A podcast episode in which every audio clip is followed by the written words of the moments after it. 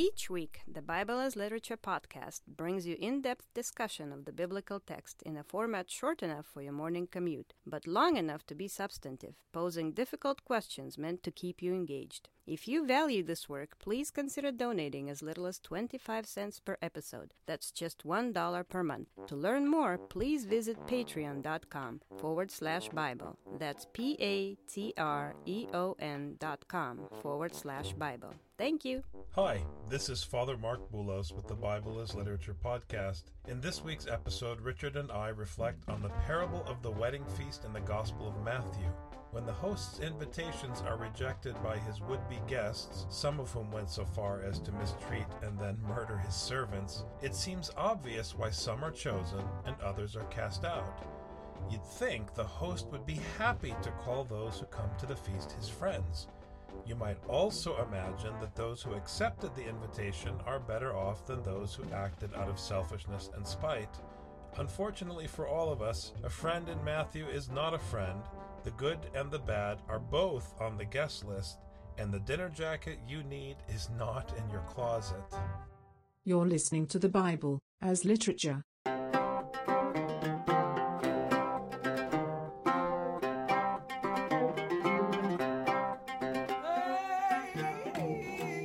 Hi, this is Father Marc Boulos. And this is Dr. Richard Benton. And you are listening to episode 35 of the Bible as Literature podcast. Each time that number climbs, I look behind me and I look ahead and I give thanks to God that we keep going forward day by day. Thank God, you know, we put a lot of effort into this episode, thinking long and hard and many discussions talking about the scene of the feast and the wedding garment. You and I have been going around and around, really trying to wrap our head around this because there are a couple troubling things about this that many people have noticed. And it, you know, comes to the head when the king ties up the guy and throws him out into outer darkness. We don't like to think of our host wrapping us up and throwing us out to outer darkness. That's not usually why we go to a dinner party. No one likes to think about that. So, for our listeners, we're talking about the Gospel of Matthew, the first 14 verses in the Gospel of Matthew, chapter 22, where we are presented with one of Matthew's many beautiful parables of the kingdom.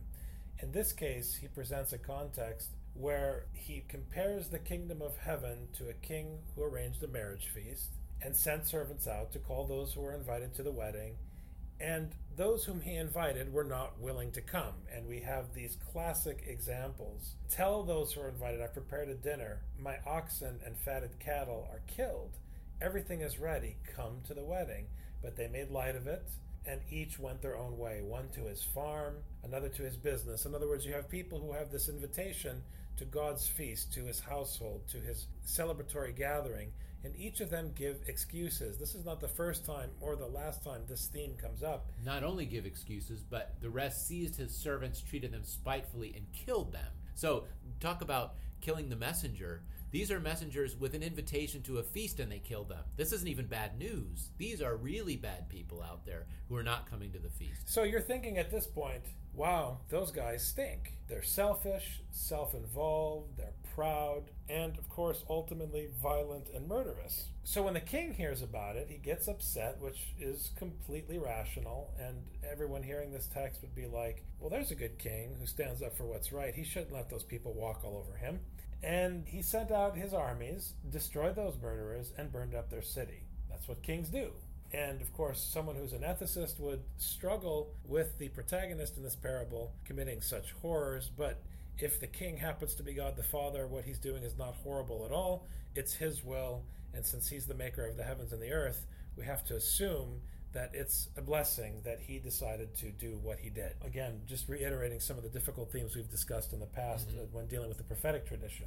So then he said to his servants, The wedding is ready, but those who were invited were not worthy. Yeah, that's already interesting. It didn't say the ones who were invited decided not to come. They weren't worthy of the invitation, meaning that they showed lack of respect, lack of honor by not only rejecting the invitation, but they treated the messengers of this honor horribly. So he declared them not worthy. He then, again, as is typical of these parables, God looks to the original invitees and decides that they're out And so then he goes out to the whole world. He opens the gospel up to the whole world and says, okay, since these are out, I'll open it up to everybody else and give them a chance. In fact, again, in line with Paul's gospel, the ones whom he's inviting from the thoroughfares would not have the opportunity were it not for the stumblings of the ones that he destroyed. So he goes and he opens up the gospel to the whole world. The bad and the good. The bad and the good. That is actually a really important point because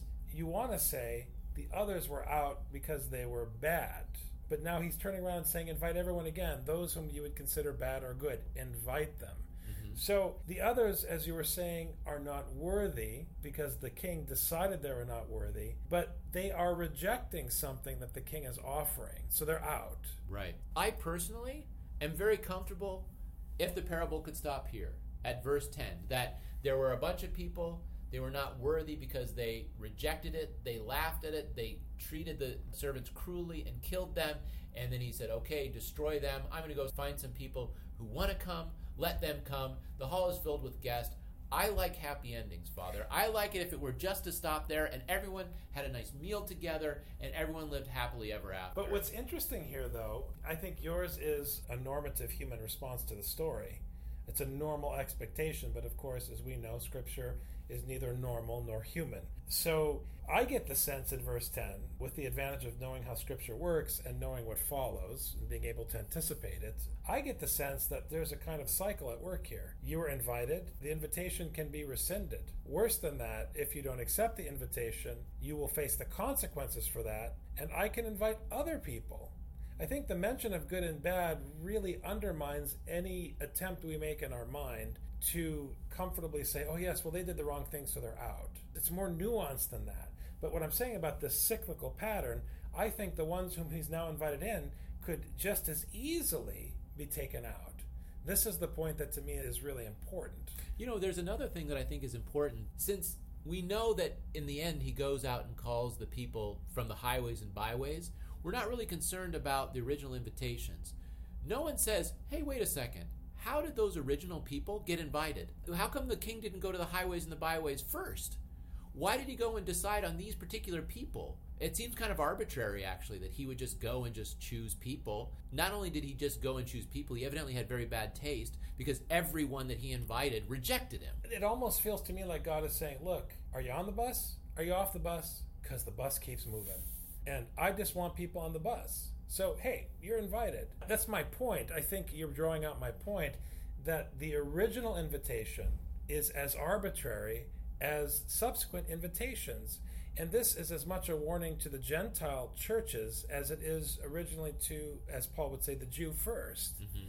If God can arbitrarily invite the children of Abraham and then use their sin as an opportunity to arbitrarily invite Gentiles and say, okay, now you can be children of Abraham, that means he can turn to the Gentiles and say arbitrarily, okay, I've decided that because of your shortcomings, your shortcomings will be used to create opportunities for others. And it goes on and on and on. Right, it, it opens Every- the opportunity for others. Once you're in, you are on the hot seat under judgment, and you can be taken out. I'm just picturing people in the highways and the byways.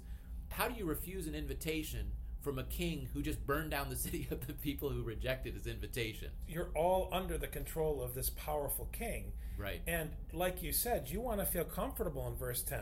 Okay, I'm in. I finally, to borrow from your last podcast comment, I finally have checked off the right boxes. When in fact, in the story, you've checked off nothing. It's just that this king has said, bring them in.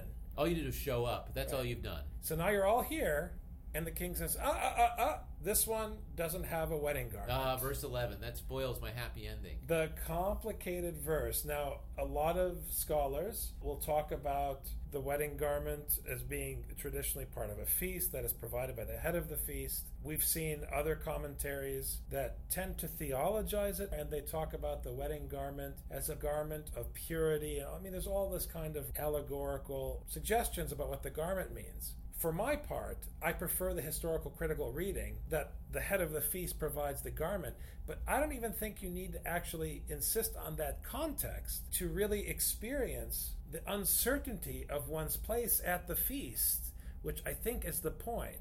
It's clear that God offers the invitation, which is why the historical critical context seems so applicable. Right. The point is, God can just decide, like that, you're not worthy, you're out. And this undermines the ways that people try to distort the gospel of grace. They say, since it's freely given, then I'm off the hook. I know I'm saved. But that's not how Scripture works because no one, not even Paul, is acquitted before the time. Right. The thing about the garment is oftentimes people are trying to figure out the guy without the garment is it his fault or is it the king's fault? What is it exactly? And oftentimes what people are trying to do is they're trying to put it into the hands of the guy who didn't have the garment. They say, "Oh, well, it was provided to him by the head of the feast. If the head of the feast provided him one and he rejected it, then he rejected the very honor that the king was trying to bestow upon him." much like the people who were issued the original invitation. Another interpretation is that it's like you say a more allegorical reading, which is a, a sort of preparation. You need some kind of preparation. You need some baptism or something to show that you're prepared for this feast. That's another thing that. People But that obviously undermines the mashal. the text itself, all it says, he saw a man there who did not have on a wedding garment. Didn't say why. Didn't say he rejected. Didn't say he accepted. Didn't say prepared. Didn't say unprepared. Doesn't have it. So he said to him, Friend, how did you come in here without a wedding garment? And he was speechless. So he scared the guy. This is the king who destroys cities, who people who reject his invitation. And all we know is that the king decided the criteria upon which the king has to decide are not here. Well, and what's interesting, he's speechless, which means the only thing that God gives you, practically speaking, in Scripture is Scripture. So if you're on the spot and God is not giving you the words to say as he gives to the martyrs when they face their judgment, that means that you haven't accepted the very thing God is offering. It's very bad in Scripture when you can't speak. It doesn't mean you don't have an opinion because your opinion is irrelevant in Scripture. It means you haven't been studying Torah. So to me, the point is that the only thing you have standing before the Lord is what the Lord offers you, which means all the power is in the hand of the Lord, and no one is on solid turf. No one. And so he says, You're out. And it seems again unfair in human terms because, as you pointed out in our previous discussion that we didn't capture here, Richard, there's a kind of judgment against those who were outwardly disrespectful towards the king. They were torn asunder in battle, but they did not receive the punishment that this one received, which is worse. So it's very unsettling. You'd rather be destroyed in battle than to be cast outside where there's weeping and gnashing of teeth. That's a much worse judgment pronounced on him than battle because he's kept alive to suffer. The other interesting thing, just I want to point out about this passage, is that friend in Matthew is pejorative. Jesus refers to Judas as friend in the garden. So, you know, those who are coming to the party think, okay, we're the friends of God, we're in. And again, in the language of Matthew, you sure that you want to count on your friendly connection to God? Because God isn't interested in friends, He's interested in the doing of His commandments on His terms. Right. When your boss comes to you and says, my friend, like that, mm, eh, you may need to be a little bit nervous when he calls you his friend. Or when your teacher says, young man. It's it's not. It's uh, all over. No, no, exactly. So then there's this last verse that I know is equally troubling, frankly. For many are called, but few are chosen. What's going on there? what it's saying is that you're never on sure ground. If you receive the invitation from the very beginning, you're not on solid ground. If you go in with everybody else and all the mob, you're still not on solid ground because you can always be thrown out. So whether you get chosen arbitrarily and then reject it, or you get chosen because everyone else is chosen, and then the king of the feast says you're not worthy, and here we don't have criteria exactly why you're not worthy, then that's it for you, and you're out. The first invitation does not guarantee anything, nor does the second invitation guarantee anything. So if you say, they rejected it, but we accepted it, there is no we accepted it, because any one of us can be thrown out at the arbitrary decision of the king. The one thing that you can be certain of is the king's authority and his permanence. And also, presumably, if you are gathered in a community hearing this reading and struggling to submit to it, that you've been given the opportunity, you've been given the invitation to the marriage feast. So I think you hear this reading, you recognize, on the one hand, how fortunate you are to hear the reading, to have this opportunity, to hear this invitation to become a citizen of this kingdom, to participate in this marriage feast, and understanding what good fortune you have to be in that position, and understanding how high the stakes are, and how risky and tenuous your position is, you then are going to act with gratitude for the opportunity and strive to walk according to the precepts of the invitation, knowing that in the end, everything is in the hand of the Lord. And isn't that how life functions in the end? I mean, there are no guarantees in life. Right. I think people want guarantees from the scriptural tradition, but I think once you secure your guarantees, it ceases to be a wisdom tradition and becomes a, a contractual arrangement with God that reflects the greed, the selfishness, and the self interest of our culture today, of our individualistic culture, and it mm-hmm. doesn't work that way in the Bible. Yeah, and I think that it's important to say many are called, but few are chosen. I think it's interesting that the last bit there is in the passive voice. It doesn't state who is doing the choosing, but it's not us that's doing the choosing. We know that. We don't choose who are in the kingdom and who stays in the kingdom. That's not our choice. So I think any idea that you prepare yourself to be worthy of the feast, that's out. It's a misreading. That It's- can't be the case. It's clearly a misreading. The king functions according to his will. He throws out who he wants to throw out. That's his decision. And by the same token, he sends out the original invitation to the ones to whom he decides to send out the original invitation. Ultimately, he is the one who chooses the ones who come in. I like the happy ending that we could have had at the end of verse 10, but that's not how Scripture works.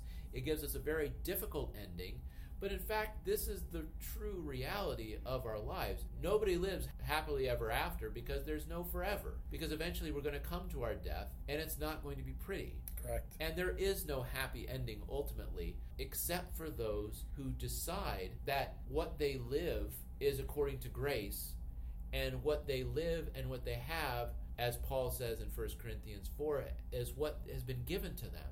All you have is what's been given. And you're not acquitted until the judgment. You're not acquitted till the judgment, and maybe the king decided not to give him a robe. I don't know. We don't. The story doesn't tell how everyone else got their robe, but he didn't get one. It really doesn't matter. It doesn't matter. Asking how everyone else got their robe is a bit like saying, "How come I didn't win the lottery?" Or you know, the Or how come my loved one got sick?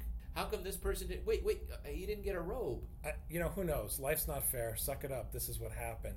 I think that's sort of the attitude. One thing is certain, more so than ever, after reading this parable, Uh huh. I am convinced that the gospel could not have been written in Minnesota because everyone would have had a coat. Everyone to make sure that everyone is equal. and uh, although the true thing is that he would have said friend, even if you were in Minnesota, he would have said friends. whether he liked you or not. Indeed. Well, listen, thanks very much for your time. This was uh, a good discussion, and look forward to next week's podcast. All right, Take thank care. you very much, Take Father. Bye. You've just heard the Bible as literature. Thanks for listening.